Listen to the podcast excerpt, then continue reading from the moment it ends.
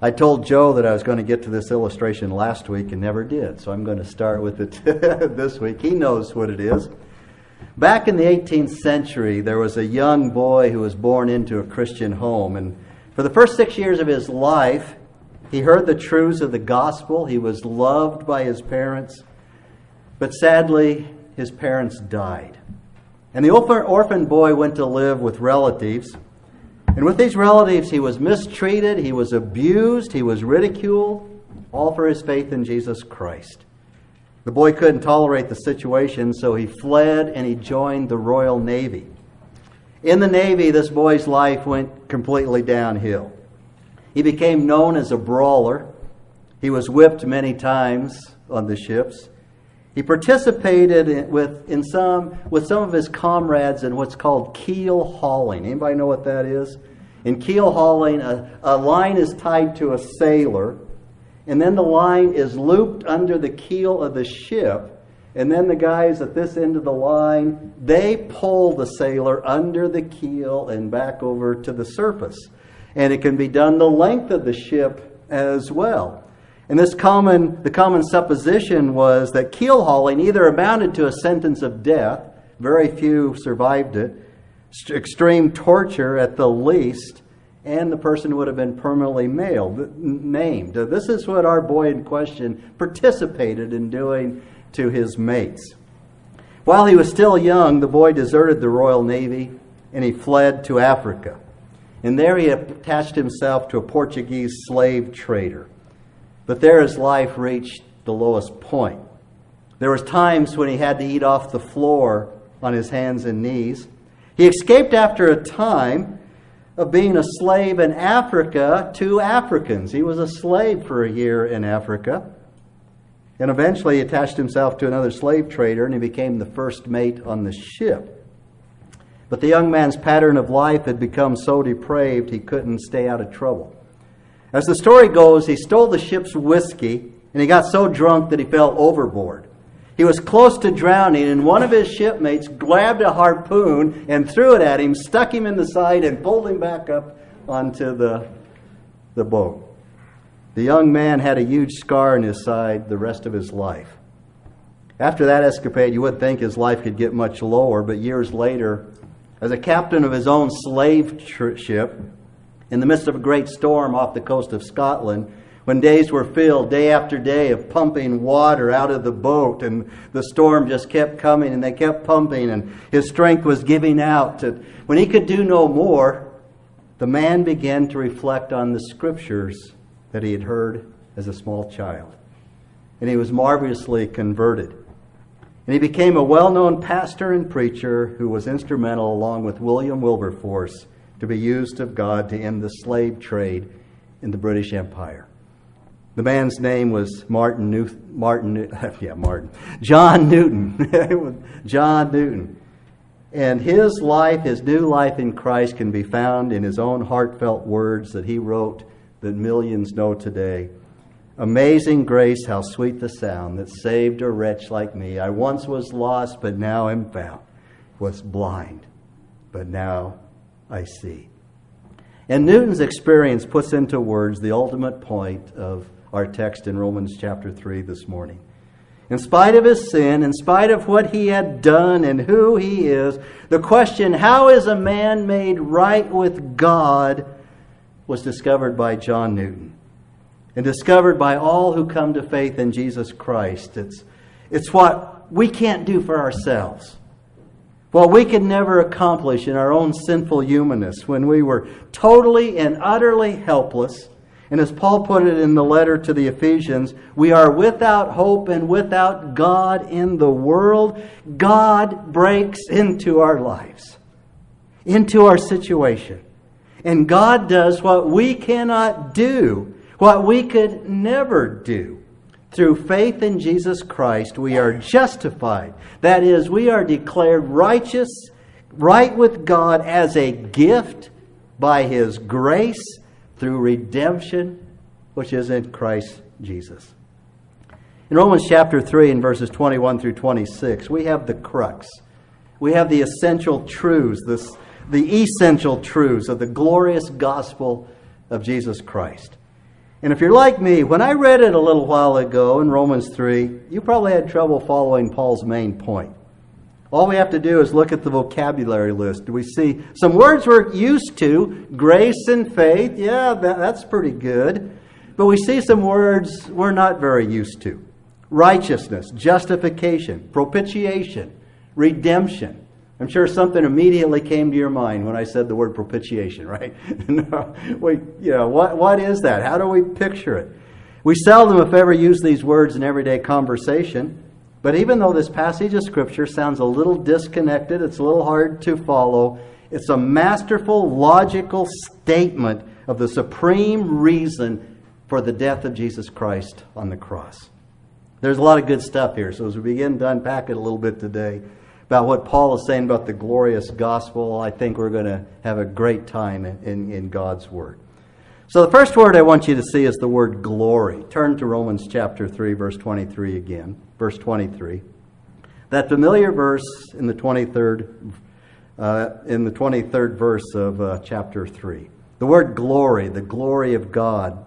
Verse 23 puts the entire passage into a, a context that we can begin to understand. For all have sinned and fall short of the glory of God. The glory of God. We must understand the supreme importance of the glory of God. Why? We live in an utterly man centered era. We live in a time when everything focuses on us and focuses on self. People live for self fulfillment, self gratification, self pleasure, self realization, selfies, and really little else. People in our society are pretty much absorbed with their own feelings, their own emotions, their own possessions, their own rights, their own successes, their own safe places where nobody says anything that offends them or is against them. They seldom look outside I, the ego. Remember, you studied the I in school, the ego? And so you could sum it up by saying our society suffers from a severe and fatal case of selfism. Selfism. And the sad part is that it's even finding its way into Christianity. I happened to be looking at a contemporary worship song this last week, which was, it's a very popular one. It's called I Am Free, and people love to sing it. And if you count the number of times that I is used, there's 25 times that it's I, the ego. And many times Christians in large, uh, in large measures are people, and people who call themselves Christians, manifest a pervading selfism. You know, all we have to do is look at some of the reasons that people say they have come to Christ or why they're invited to Christ. Uh, John MacArthur lists some of these reasons that people are invited to come to Christ today. He writes, for example, people are invited to come to Christ because he'll solve their problems. They come to Christ because he'll give them peace and joy and happiness and answer and solution to all their dilemmas. Come to Christ because he'll keep them out of hell. Come to Christ because he makes life worth living. And when you come to Christ, you find yourself preoccupied with your own personal satisfaction. And you're instructed further that if you're obedient in your being obedient, you'll be blessed. And if you go to church, you'll be blessed. If you learn certain spiritual truths, you'll get blessed. And if you give, you'll get blessed. So that idea of self fulfillment sort of runs rampant, he says, even through our perceptions of the Christian faith. Unquote. Now, certainly there are blessings in salvation, and we don't want to discount those. Read the first uh, portion of Ephesians chapter 1 sometime, where we're blessed with every heavenly blessing you know, it's, it's a great section. But the, the problem with the self centered approach and what you get out of it if you come to faith is that we know very little about glorifying God. In spite of the, the contemporary worship, worship trend in our country today, most American Christians know very little about what it really means to worship and glorify God. And they seem to know a whole lot about seeking personal satisfaction even in the, the spiritual dimension. Someone has said that in contemporary worship, dying to self seems to be a lost art. A lost art. The Bible teaches us that, contrary to this perspective of selfism, is the perspective that everything a man or woman does And everything you do as a Christian, as a believer in Jesus Christ, the single primary objective is what? The glory of God. The glory of God. Everything ultimately is for God's glory. That's why the Bible tells us in Colossians chapter 1 verse 16 that all things were made by God and what? For him. Everything is God's glory. 1 Corinthians chapter 10 verse 31 we read, whether then you eat or drink or whatever you do, do what? Do all for the glory of God. The psalmist declared in the 115th Psalm, the first verse, Not to us, not to us, O Lord, but to your name give glory because of your loving kindness, because of your truth. Everything is for God's glory, and we somehow evaded that very basic truth in great measure in our society. But now, of all the spiritual realities that are designed to glorify God, the single greatest thing that brings God glory, the single greatest thing that brings God glory is a person's salvation. Is a person's salvation. That God would take a wretch like John Newton, that God would take somebody like me, somebody like you, and bring you into a saving relationship with God by grace through faith. When you can't do thing one about it. You can never do thing one about your sinful, decrepit, depraved condition. Everyone has fallen short of the glory of God, yet as the hymn says, Jesus paid it all. All to him I owe. When sin had left a crimson stain, he washed it white as snow. Through Christ, God did it all. The greatest miracle in all the world that God takes a dead man or a dead woman. We were dead in our trespasses and sin. What can a dead person do? Nana, nothing, not a thing. God would take somebody dead in their trespasses and sins and give them life in Jesus Christ. In while we were yet sinners, what? Christ died for us. You know, every way you look at salvation, you see it's the one thing that brings God the most glory. Salvation glorifies God. And we have words that are many facets of salvation redemption, justification, sanctification, propitiation, regeneration, forgiveness. Salvation is like a many faceted diamond. The Bible approaches in a myriad of ways, all these ways that, that glorify God. God speaks of himself as a saving God. Salvation is the first and foremost way of glorifying God, and we miss its point when we make salvation only as a way to make man better or a way to get man to heaven, we miss the point rather than to glorify God. Salvation must glorify God. And the fact that it does something for us is secondary. I really appreciate that secondary part. but the fact that it does something for me is secondary. The cross of Jesus Christ had a dramatic effect on man as it provided redemption, but primarily the cross was to glorify God. Turn over for a moment to the Gospel of John, the Gospel of John, chapter 17 in, in John's Gospel, the first verse of John chapter 17, page 1329. In John chapter 17, Jesus is with his disciples in the upper room the night before he went to the cross, or they just left the upper room. It, it could be either way here. But in John chapter 17, Jesus is praying. We call it the high priestly prayer of Jesus. Before going to the cross the next day, Jesus prayed for his disciples. And he prayed for us here today. Did you know that? That Jesus prayed for you the night before he went to the cross? Jesus prayed for everyone, all of us who would believe in the word of the apostles. That's what it says in verse 20. Jesus said, I do not ask on behalf of these alone, but for those who believe in me through their word. What was the word of the apostles? The New Testament. And so Jesus begins to pray in verse 1. Jesus spoke these things, and lifting up his eyes to heaven, he said, Father, the hour has come. Glorify your Son, that the Son may glorify you even as you gave him authority over all flesh, to, to whom all have given him, he may give eternal life. This is eternal life, that they know you, the only true God, and Jesus Christ, whom you have sent. I glorified you on the earth, having accomplished the work which was you have given me to do. Now, Father, glorify me together with yourself with the glory which I had with you before the world was. The chief purpose then in Christ's death on the cross was to glorify God. The chief purpose in his death, and this is important to note in, in understanding what Paul is saying in Romans chapter 3. As wonderful as it is to be saved, as wonderful it is to be redeemed, as wonderful it is to be justified, to be sanctified, to be indwelt by the Holy Spirit of God, as wonderful it is to be transformed into the image of Christ from what? From glory to glory, to be given the gifts of the Spirit so that we might serve God and serve one another, to be destined for heaven and all of its glories, to experience the blessings that Christ has for us now, all the joy and all fulfillment primarily and foremost, the point of salvation is for God's glory.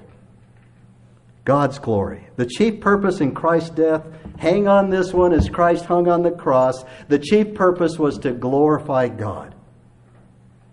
Why does God save sinful human beings like you and me? To glorify Himself.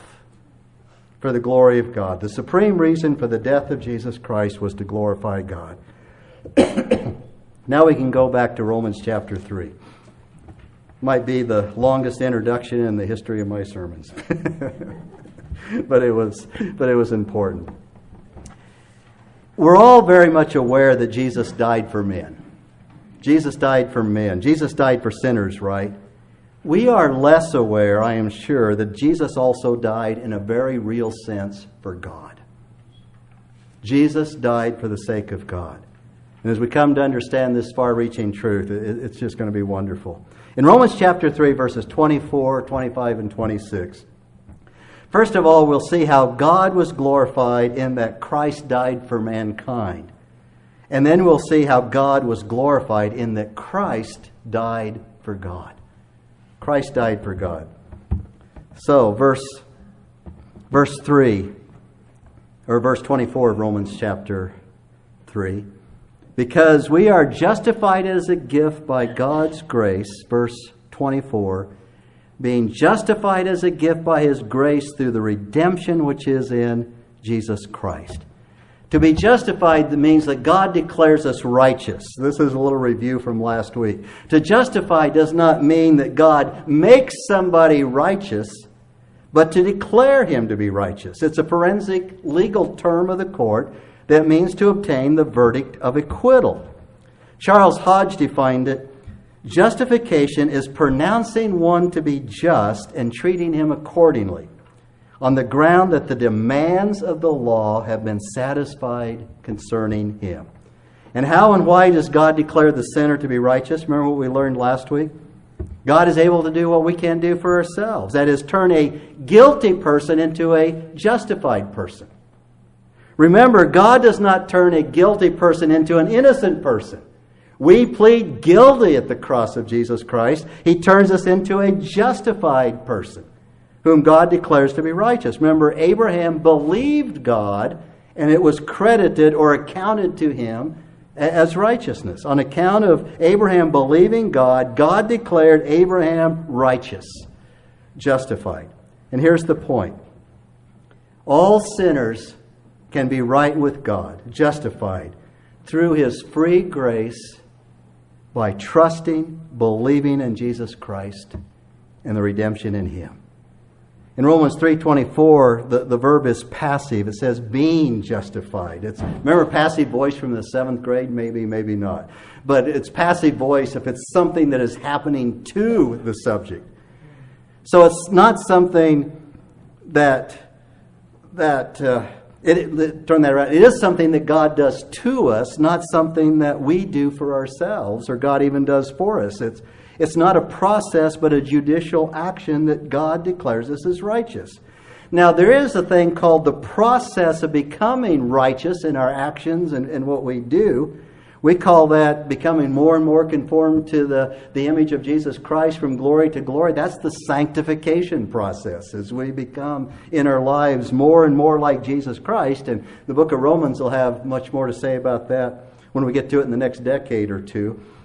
But in trusting But in turning a guilty person into a justified person, God is glorified in that Christ died for mankind. Next we see in Romans 3:24 that God justifies sinners freely by his grace. See that in verse 24? Being justified as a gift by his grace. Now the single word there's a single word in the Greek that's translated as a gift there and it means freely. Freely. Jesus used it to say they hated me without a cause. Read that into Romans 3:24. Being justified without a cause. Paul used the word to say that he did not eat anyone's food without paying for it. Again, we can say that we are justified without paying for it. It's used in Revelation 22 17, where the thirsty soul is encouraged to take of the water of life without cost. We are justified without cost. It's completely free. And if that word alone were not enough to convey this astounding news, Paul adds one of his favorite words, and should be our favorite word also by his grace. Grace. Grace is God's favor shown to those who deserved his wrath and is completely unmerited. Look down at Romans chapter 4, verse 4 for a moment. The fourth verse of Romans chapter 4. Now, to the one who works, his wage is not credited as a favor, but as what is due. The word translated favor there in the translation I'm using is the same word for grace. Grace. Charis, grace. If your name is Carissa or Karen, your name means grace. Now, when you work, you don't get grace, you get wages. You've worked for him, right? Your boss owes it to you, he must pay you, or you can file legal charges against him, supposedly. But that's kind of hard to do when you're under his thumb all the time. But but grace is the opposite of working and receiving what you are owed. With grace, you get undeserved favor. If you mess up, you deserve to get fired. But if your boss gave you a huge bonus instead, that's grace. That's grace. I remember when uh, Jan and I were in Kansas City, I was going to seminary working in an architect's office, and right before Christmas, we'd had a whole fall of people in the architect's office getting laid off at work. I mean, it was just, oh, they're falling like flies around here. And uh, so it was like two days before Christmas. Might even have been Christmas Eve. That makes the story better. Put it on TV that way. you know, my boss came in first thing in the morning. He's a he's a Jewish guy, really neat guy, and he said, you know, uh, we can't do it right now, but I want you to meet with all the bosses in my office at eleven o'clock. And I called Jan and said, I think I'm getting laid off. Right before Christmas. You know, oh, this is this is going to be bad because all kinds of people have been laid off, and so, you know, we prayed about it. I went into the office at eleven o'clock, and, and my Jewish boss he looked at me and said, you know, we don't you don't normally give Christmas bonuses to people who aren't full time, and we don't want anybody else to know about this. But then he gave me a $500 check as a Christmas bonus. That is grace. Grace. Merry Christmas. God justifies sinners who deserve his wrath freely by his grace, and the bonus is eternal life. That's just the bonus. The terrific news if you are a guilty sinner is declared just freely because of his grace. But frankly, it really doesn't seem right the way we think about things.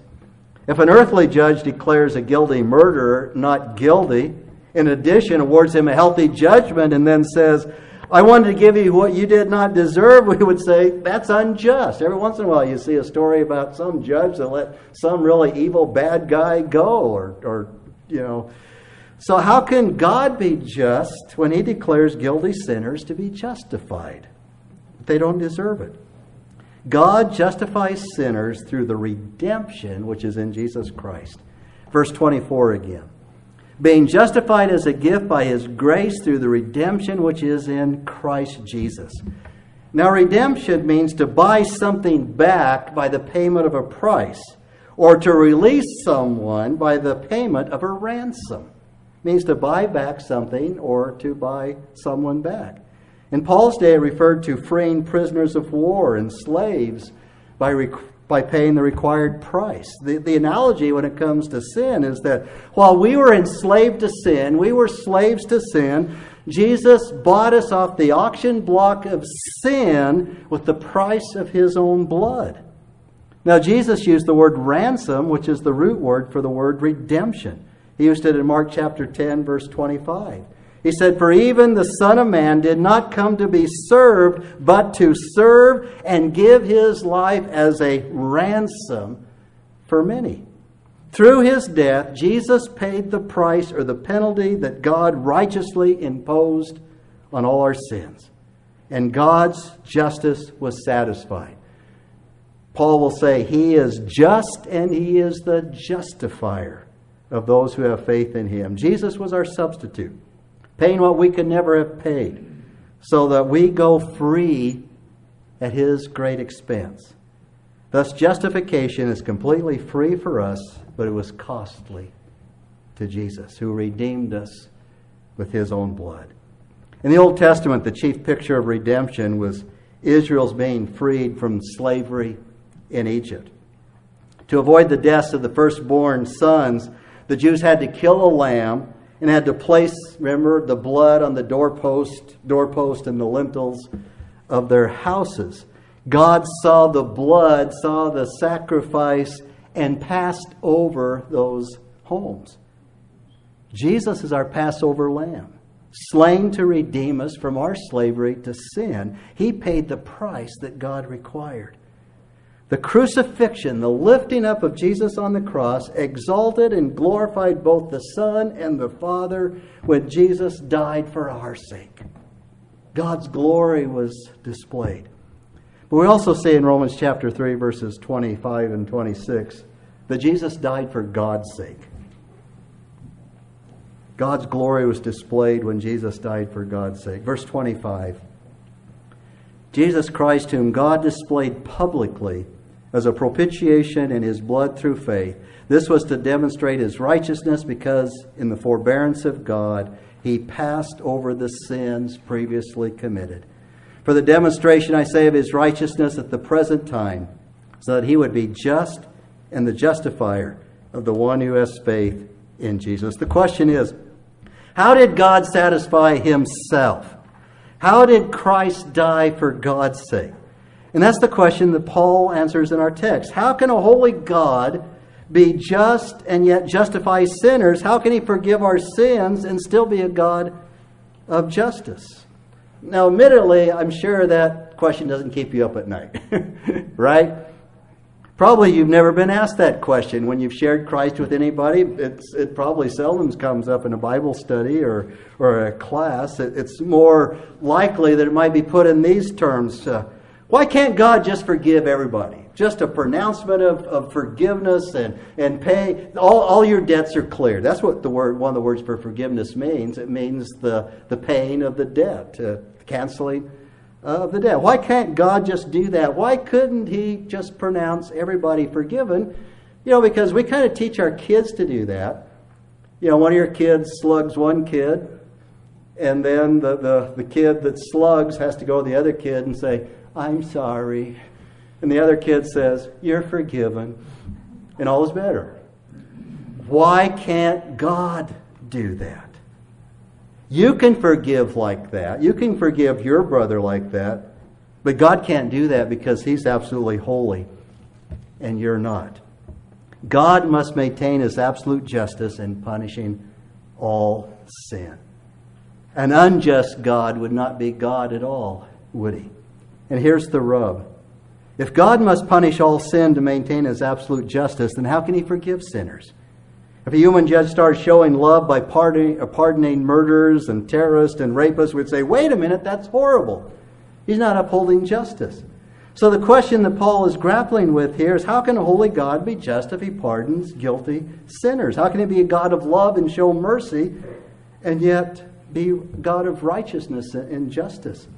The answer is Jesus' sacrificial death satisfied God's wrath and displays his justice in justifying sinners who have faith in Jesus Christ.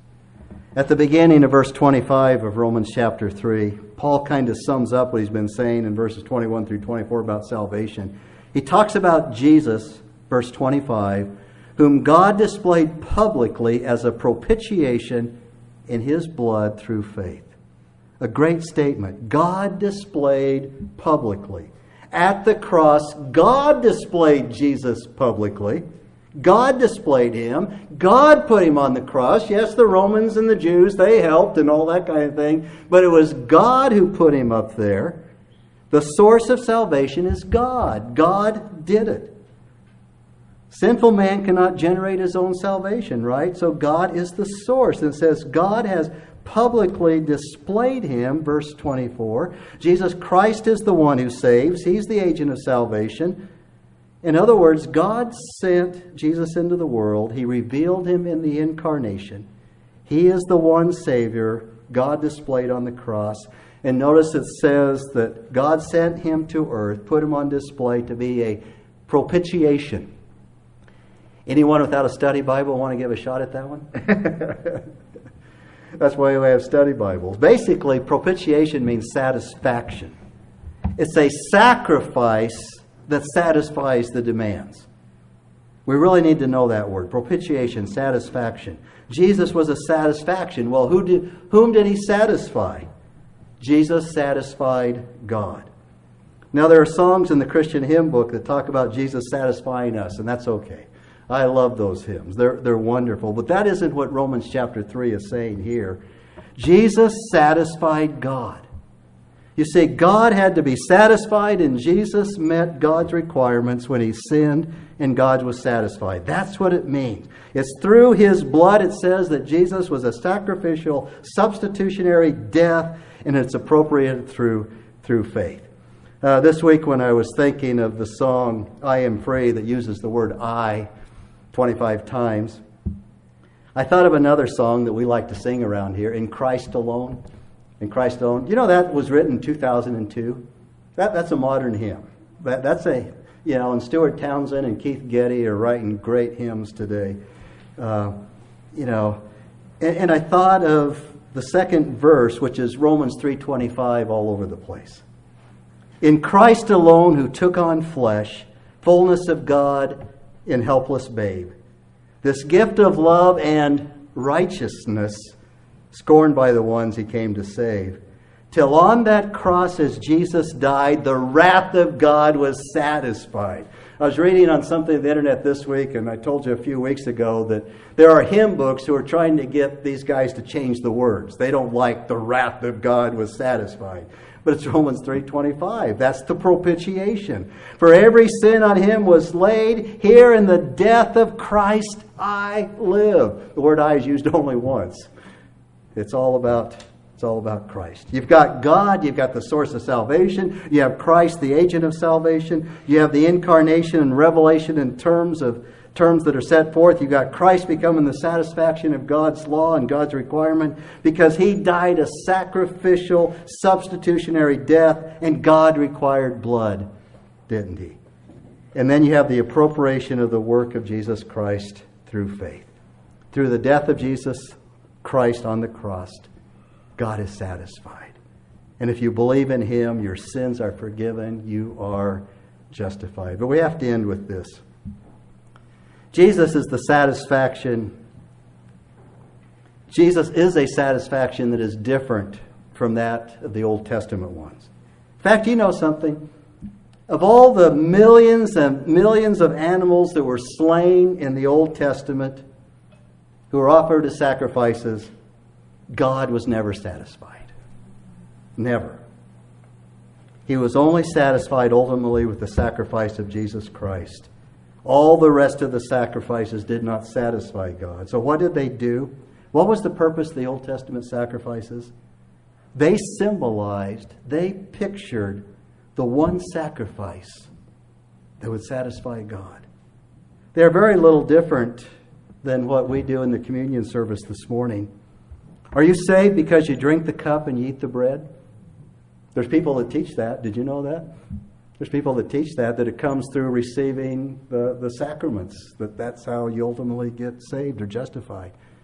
Does just drinking the bread and eating, or drinking the bread, eating the bread and drinking the cup, does that satisfy God's requirement? No, they are symbols of what God did through Christ to satisfy himself and glorify himself. What did satisfy?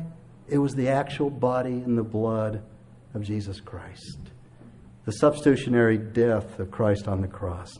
So, on this side of the cross, we have our symbols. They don't satisfy God, Christ's sacrifice did.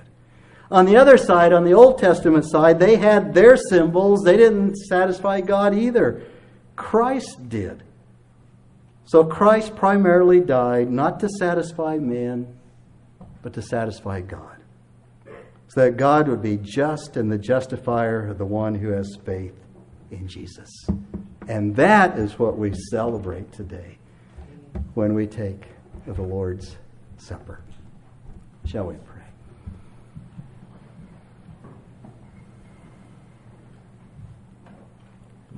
Father, it's just beyond sometimes all comprehension and, and uh, beyond all knowledge sometimes, Lord. But as we study these truths and see what, what you did for us by Jesus dying on the cross.